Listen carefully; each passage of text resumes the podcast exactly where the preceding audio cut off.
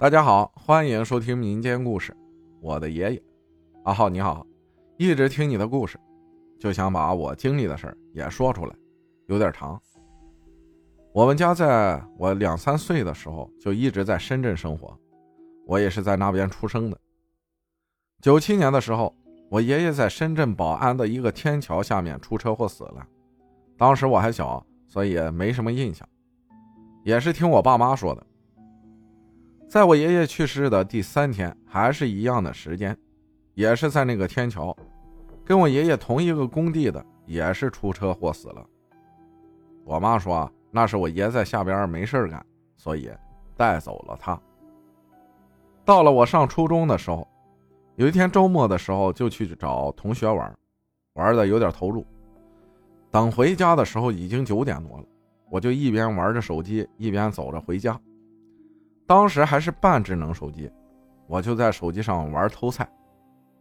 玩着玩着，我妈就打电话问我一点多了，怎么还不回家？当时我有点发懵，我说才九点多，马上就到家了。我妈说你是不是玩傻了？都快两点了。我看了一眼手机，一点四十多了。我挂了电话就有点晕，因为我清醒的记得回家的时候是九点多一点。怎么现在是一点多了？我往周围看的时候，才发现我在一个天桥的外面，而这个天桥就是我爷爷出事的那个天桥。我不知道我是不是在这个天桥里一直走了几个小时，就赶紧跑回家了。等过了几年，我妹出生了，我爸妈就说几年没回安徽老家过年了，今年回家过年。在我老家的时候，我老家还是那种瓦片房。下着大雪，我在院子里带着我妹妹玩雪。我妹妹当时是四岁多，然后妹妹就跟我说，在我家院子南边的柿子树下面有一个老头站在那里。我看了一眼没看到，我们一直说有个老头，我就赶紧带我妹回屋告诉我妈。我妈就问我妹，那老头穿什么衣服？我妹妹说，大概就是赵本山爱穿的那种衣服。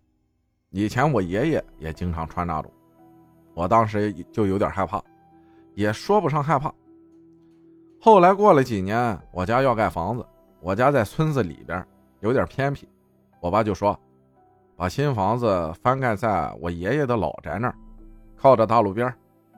等到盖房子封顶的时候，我们那儿的习俗啊，要请盖房子的那些师傅吃饭，我几个姑姑就来帮忙做饭什么的。等吃完饭后，师傅们都去干活了，我姑呢，就把那些碗什么的收拾一下。等到收拾好了以后，就去屋里了。过了一会儿，就听见院子里有噼里啪啦摔碗的声音，我姑就跑出去看。等跑出去的时候，才发现什么都没有，碗还好好的，就回屋里继续看电视了。过了一会儿，又听见摔碗的声音，比刚才还声音大。跑出去看还是没有，后来就去我爷爷坟上烧纸，说可能埋怨我姑几个都回来了，也不去坟上看看。又大概过了一年多的时间，那是个秋天，天黑的比较早。那天是有什么事儿我忘了，我妈让我去我叔家找什么东西，我就去了。因为我叔家常年在外边，房子也没人住。我进了门后有点好奇，就去卧室看看。我叔呢以前是做手串的，我就想找找还有没有手串。我看见卧室里有一个以前那种带吸铁石的老电视柜，我就打开看看有没有手串。一打开把我吓一跳，一张我爷的遗像，黑白的，瘦瘦的，还带点微笑的，就那样看着我。六点多的农村透着月光。我就感觉全身发凉啊，就赶紧跑出去了。等到第二天中午的时候，出了太阳。我从小没见过我爷爷，所以呢就想还去看看。等我再到我叔家的时候，那个柜子关上的状态，我想打开怎么都打不开。